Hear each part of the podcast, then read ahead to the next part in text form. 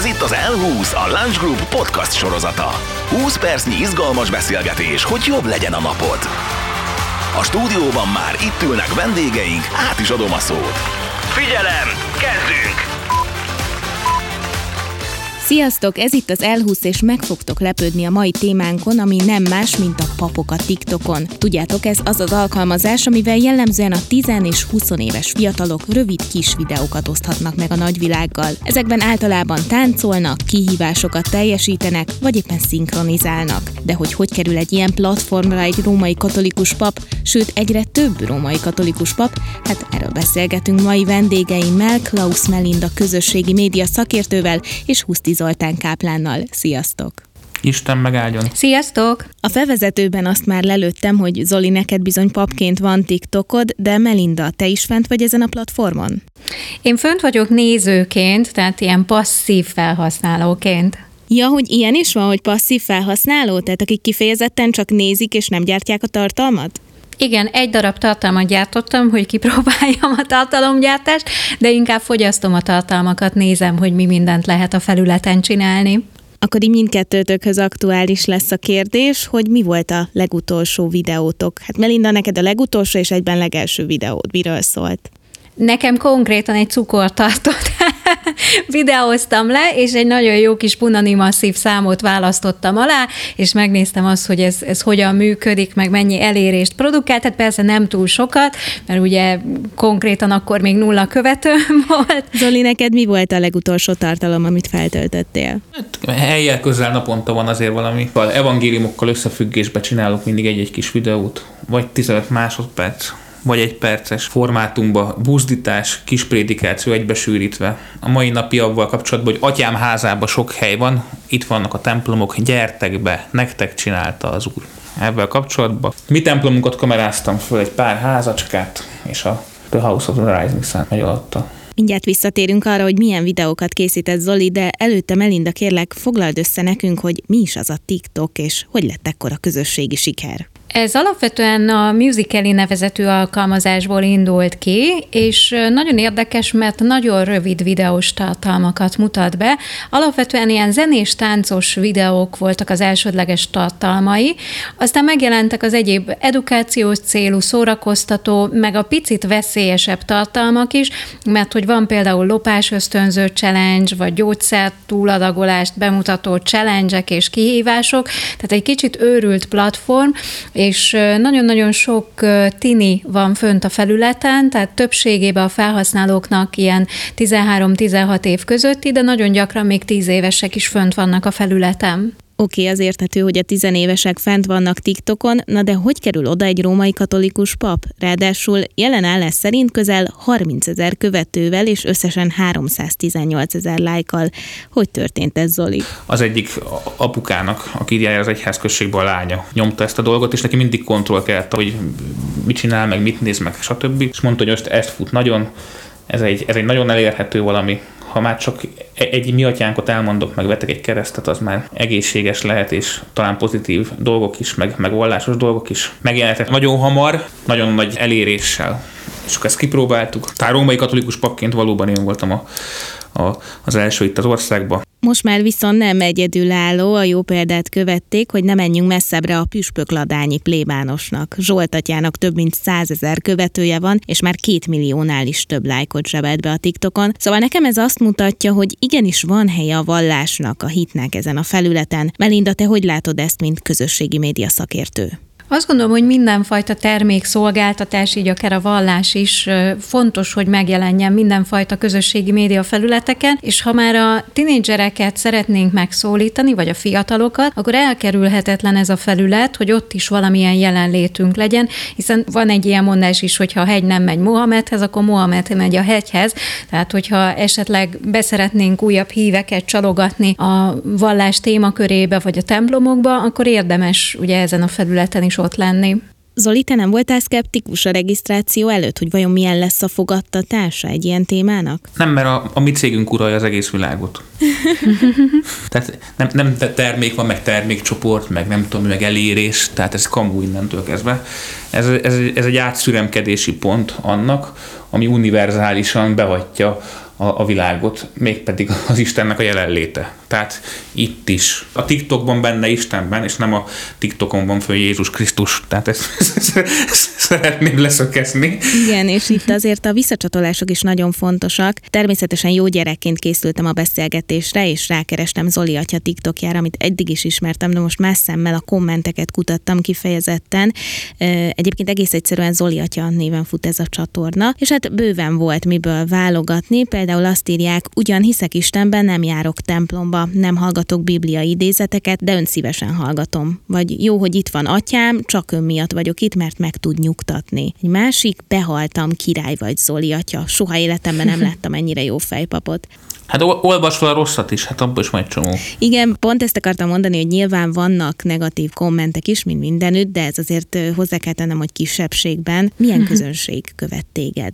Engem többnyire azért ma- magyarok, videók nyelve is magyar. Itt hagyd mondjak néhány mondatot, nem, nem csak a TikTokkal kapcsolatban, általában is. Akkor az előbb utaltam arra, hogy nem a, a TikTokon van fönn a, a, az Isten, a Krisztus, a, a hit, hanem az egészben van benne bármilyen típusú jelenség, akár média jelenség, akár mit tudom, kulturális attitűd, nem tudom micsoda.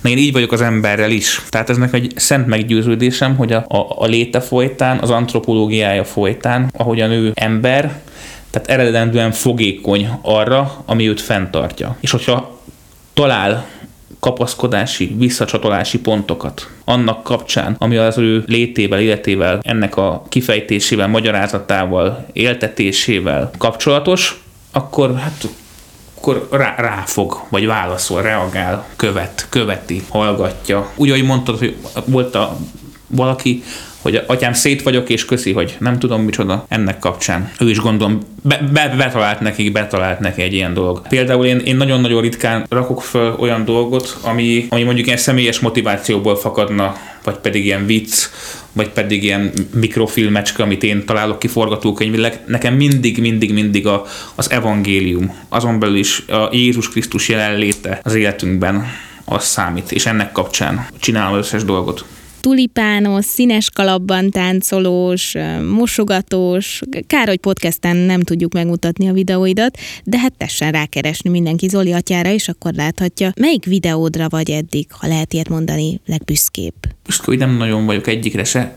A, a videók igazából egy, egy fennmaradási pont a TikTokon, hogy segítsen téged abban, hogy például tudjam csinálni a live-okat. A live-ot tartom jelen pillanatban a legeslegfontosabb opciójának, minden nap tartok szentmisét, és akkor egy külön mobillal tudok egyből a TikTokra is küldeni, küldeni élő szentmise közvetítéseket. Ez abszolút unikum jellegű. Ezt mennyien szokták nézni átlagosan? Ezt, ezt szépen szokták nézni, olyan 6-10 ezer beletekintés van. Egyébként kicsit még visszatérve a kommentekre, hát nagyon izgalmasakat is lehet találni, és te ezekre végtelenül frappánsan és nyugodtan tudsz válaszolni. Például az egyik így szól, hogy atyám, adja, hogy holnap megjöjjön a gamer billentyűzetem. Na látod. És akkor erre te azt válaszoltad, hogy jöjjön meg. Hát jöjjön. De ezek azért nem a világ problémái, de mégis megosztják veled. Szerintem ez is nagyon szimpatikus lehet a fiataloknak, hogy ilyen közvetlenül válaszolsz nekik. Nem, én sajnos nem annyira, ebben rossz vagyok. Tehát annyi kérdés, meg, meg ilyen re- reflexiós helyzet jönne be, hogy ezt én nem vállalom. Nagyon-nagyon, nagyon-nagyon pici az én válaszolási tendenciám. Olyat is észrevettem, hogy hogy egymást lerendezik a, a testvérek. Tehát valaki kommentel valamit, és akkor így megindulnak ilyen csapatok, és ott közöttük van inkább kommunikáció, én inkább érintkeztetésre használom tényleg. Sajnos nem csak ilyen kis kommentháborúk vannak a TikTokon, ráadásul itt ugye minden arra ösztönzi a fiatalokat, hogy magukról készítsenek újabb és újabb tartalmakat, ennek bizony megvan a veszélye. Mi sem mutatja ezt jobban, mint hogy a TikTok kapott már másfél milliárd forintos bírságot is, mivel nem megfelelően kezelte a kiskorúak személyes adatait. Melinda, mennyire izguljon egy szülő, ha a gyereke előszeretettel TikTok gondolkozik? Hűha, hát ez az a baj, hogy egy nagyon-nagyon aktuális kérdés, mert én azt veszem észre, hogy nagyon sok szülő még mindig csak abba gondol bele, hogy ez egy zenés táncos felület. És nem néz rá, hogy itt bizony 18 karikás tartalmak is nagyon gyakran felbukkannak. Tulajdonképpen bármelyik közösségi média felületnek sajnos a sajátja az, hogy a lájkokért, a követőbázisért egyre több mindent megengednek maguknak a fönt lévők, egyre több mindent megmutatnak, akár magukból, testrészeiket tekintve, illetve nagyon fontos az is, hogy nagyon sok TikTok videót le lehet tölteni.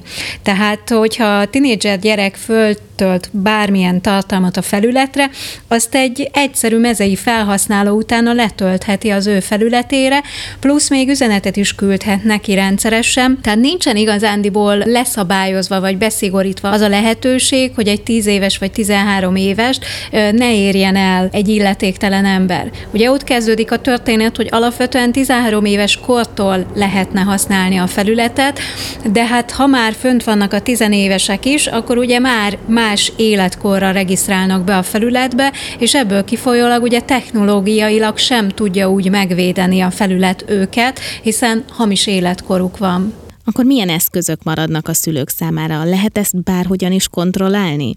Hát igen, ez egy nagyon nehéz kérdés, mert amint azt mondjuk, hogy na hát ez veszélyes felület, és akkor na gyerekem nem lehetsz itt jelen, akkor biztos, hogy fölmegy a felületre a gyerkőc, álprofillal, álnévvel, és akkor még el sem mondja, hogyha történik vele valami olyasmi dolog, ami, ami kellemetlen, vagy nem annyira jó. Én azt szoktam javasolni, hogy inkább próbáljunk meg beszélgetni a gyerkőccel, érdeklődjünk, hogy mi ez a felület, milyen fajta tartalmak vannak itt, nézzük meg meg vele együtt alkalmi jelleggel a videós tartalmakat, és vonjuk be a beszélgetésbe, hogy egyébként, ha te is egyébként 10 évesen, 18 évesnek regisztráltál, akkor vajon a másik ember hány éves lehet a felületen? Illetve azt érdemes átbeszélni, hogy például az influencerek, véleményvezérek által indított kihívások, azok valóban jók-e? Mert hogy itt is szokott lenni félrecsúszás, és egész egyszerűen nagyon sokan azt gondolják, hogy mivel a véleményvezére azt csinálta, hogy mit tudom én, bemutatta azt, hogy miket lopott egy boltból, és és most ez egy trendi kihívás, akkor most ezt én is megcsinálom, mert hogy nem lesz ennek következménye. Hát egy gyerektől még nem tudjuk ezt elvárni, hogy ismerje a jognak minden ágát, meg minden oldalát. Sőt, volt olyan fiatal, aki bele is halt ilyen kihívásba, ha jól tudom. Igen, igen, sajnos ugye életveszélyes kihívások is vannak, például a Benadryl Challenge, ami egy gyógyszer, és kifejezetten azt a célt szolgálja, hogy mutassák be a gyerkőcök, hogyha egy picit túl sokat vesznek be az ilyen gyógyszerekből, akkor milyen halucinációik vannak. De hát volt már folytogatós kihívástól elkezdve. Ha, ha egyébként visszaemlékszünk a, a kihívások meg a challenge első korszakára, amikor például a Facebookon ott volt a planking, az ugye azt jelenti, hogy viszintesen kellett feküdni feküdni igazándiból, csak ott is behoztak olyan felületeket, olyan helyszíneket, ami igazándiból veszélyessé tette. Hát igen, egymással licitálnak, és ugye ezt teszi ezt ennyire veszélyessé. Van egy olyan szóbeszéd is, amely szerint a felhasználók személyes információit Kína nemzetbiztonsági szerveihez is eljuttatják mi lehet ebből az igazság? Eredetileg meg, meg most is, igazániból ez egy kínai applikáció, és amikor beregisztrálunk a felületbe, de bármelyik másik felületbe, akkor ugye az adatainkhoz való hozzáférést legalizáljuk. De nagyon sok emberbe ez nem tisztul le, és azt gondolja, hogy amit feltölt a felületre, az csak az ismerősei, barátai láthatják, de hát sajnos nem, mert tulajdonképpen ezzel, hogy boldog-boldogtalan még le is tudja tölteni a videókat, bárhol megjelenik megjelenhet a közösségi média felületeken, és bizony hát Kína is nyilván az adatkezeléshez hozzájárul, vagy hát feldolgozza ezeket az információkat, mert hogy az egyénekkel kapcsolatos információ nagyon fontos, hogy tudjuk azt, hogy mi mindent szeret, kedvel, mi mindent mikor csinál, mert hogy ez alapján személyre szabható tartalmak és információk helyezhetők el. Kikerülhetetlen téma a pandémia. Zoli, te még a járványhelyzet előtt kezdtél el TikTokozni. Éppen az első kör előtt. Befolyásolta a pandémia ezt a tevékenységed? Persze, hát mindenki otthon dekkolt, aztán nyomta. Ugye nem lehetett menni ide-oda, amoda, és akkor többen kütyüztek. Mondjuk így is kütyüzik mindenki, csak valószínű még többet nyomták a dolgot. Egyébként szerintem pandémia nélkül is már nagyon nagy volt a siker ennek a közösségi média felületnek. De az rá szerintem exponenciálisan megnövelte. Jót tett neki. Igen, de hogy tök érdekes, hogy meddig nőhet fel ez a siker. Tehát számomra az az izgalmas kérdés, hogy az idősebb korosztály vajon fog-e regisztrálni előbb vagy utóbb? Lesznek-e unoka nagyszülő koreográfiák, vagy ötveneseknek szóló challenge Már vannak ilyenek egyébként. Komolyan? Technikailag pont a koronavírus hozta ö, meg ezt a változást, hogy például például a hollywoodi szupersztárok, színészek, akár Arnold Schwarzenegger tudom példaként mondani, felregisztrált a TikTokra, és ott nagyon szépen bemutatta, hogy egy csacsival együtt reggelizik, hogyan edz, és akkor oda poénokat is elhelyezett. De ugye az, hogy otthon voltunk bezárva, ebből kifolyólag ugye pont a zenés táncos videókba bekerültek a szülők is. Tehát olyan mennyiségben megnövekedett a családi együtt éléssel kapcsolatos tartalmak. Mondjuk ezekben az esetekben a fiatalok profilján belül jelenik meg az idősebb korosztály, de itt az az izgalmas kérdés, hogy ők maguk vajon fognak-e saját profilt létrehozni? Hát úgy szokott menni a történet, hogy ugye a fiatalok feljönnek egy-egy felületre, és akkor utána szépen lassan az életkor lassan emelkedik. Na és amikor megjelenik egyébként a szülő meg a nagyszülői generáció, akkor a fiatalok azok gyorsan eltűnnek a felületről, mert hogy már ciki ott lenni, ahol a nagyi is ott van, meg a szülő, meg hát nehogy lebukjon, hogy milyen tartalmakat rak föl. Én azt gondolom, hogy ez a felület egy annyira újfajta nyelvezetet hozott, már egyébként az Instagram is azokat karcolta, hogy, hogy már nehezebben megérthető volt, hogy minek kell képeket nézegetni egész nap, de ez, hogy videót nézegetünk, ez meg egyszerűen felfoghatatlan már egyébként a 35 feletti generációnak is. Én azt gondolom, hogy emiatt itt egy picit nagyobb lemaradás lesz, mert hogy, hogy egész egyszerűen a felhasználói szokások nem olyanok most még, hogy lépten nyomon rövid videós tartalmakat fogyasszunk. A hirdetőknek már most izgalmas ez a felület, vagy ez még a jövő? Igen, már lehet hirdetni Magyarországon is a TikTok felületén. Ez egy nagyon érdekes dolog, mert azt tapasztalom, hogy ha bejön új felület, akkor hirtelen megnövekszik a kereslet az adott felület iránt, hirdetés szempontjából is, de valahogy nem gondolják végig, hogy stratégiailag ez érdemes, hasznos, ott van-e a célcsoportja, csak azt látják, hogy rengeteg embert el tudok érni. Mert amikor csak így hirtelen hirdetek a felületen, akkor általában egy ilyen hype jelenik meg, hogy azonnal mondjuk meg akarják venni a termékemet, hogyha mondjuk jól sikerült az a hirdetés, de ez csak egy egyszeri növekményt okoz. És igazándiból a befektetett ár, amit elköltöttem a felületen, meg ugye a gyártás költségei, az nem térülnek meg hosszú távon. Tehát nem, nem lesz rentábilis az egész belefektetett energia. Na én meg abba utazok, hogy hosszú távon térüljön meg. Uh-huh, uh-huh. egészen az örökké valóságig. Ha kicsit rövidebb időtávot nézünk, mint az örökké valóság, akkor Zoli, te miként számolsz a TikTokkal a jövőben? Maradsz ezen a felületen? Hát figyelj, én nem, én nem, én nem, nem kötődök ez a felülethez magához de ha aktualizálódik valami újabb kör vagy lehetőség, akkor, és, és még nem, nem ábrándultam ki teljesen az ige hirdetésből, amire föltettem az életemet, akkor biztos, hogy megfuttatom azt is. Tehát most, ez most egy aktuális izé, sportkocsi, érted? Tudjuk, erős, gyors, mit tudom én, nagy teljesítményre képes. Jelenleg ebbe, ebbe is ülök. Hát nekem négy-öt helyre mennek az infók. Tehát úgy, hogy megy Instagramra is, Facebookra is, utólag fölmegy YouTube, YouTube-ra is. Lébániai honlapra fölmegy, tehát ilyen ó módon is jelen vagyok. Te szorgalmazod egyébként, hogy egyre több pap legyen jelen, például akár a TikTokon is? Hát figyelj, nekünk volt ilyen képzés a egyházmegyén belül, hogy itt van most a bigyó, rengetegen belekényszernek online helyzetekbe, és akkor ezt is magyarázták. Hát egy, egy, azt hiszem egyedüliként vagyok fenn a mi egyházmegyénkből. Melinda, te hogy látod a TikTokos jövődet? Egy videód már van, ez már egy szép kezdet lehetne. Nem, én, én ebbe az irányba nem szeretnék menni, én inkább, hogyha az ügyfeleknek szüksége van ilyen jellegű kommunikációra, akkor tudjam használni, el tudjam mondani, hogy mit, hogyan érdemes csinálni a felületen, de magamnak biztos, hogy nem működtetném ezt a platformot, mert ö, rengeteg idő meg energia kell hozzá, hogy szórakoztató legyél hosszú távon. És ahogy Zoli atya is elmondta az, hogy folyamatosan kommunikálni kell az emberekkel, ez tény és való, mert ebből épülnek fel a közösségi média felületek, tehát a folyamatos jelenléthez is kell energia, és én, én inkább maradok a, a Facebooknál, blognál, Instagramnál, YouTube-nál, tehát ugye hagyományosabbnak számító közösségi média csatornáknál, akkor megint te is elmúltál 35, Isten bocsásson meg. Hát el. De ezt ne firtassuk. ez, itt a, ez itt a közös pont. Jó van. Akkor itt most hivatalosan meg is húztuk ezt az életkorbeli határt. Zárásképpen a hallgatóknak biztosítsunk még egy kis backstage információt. Zoli, mit tudhatunk a következő TikTok videódról, amiről még senki nem tud?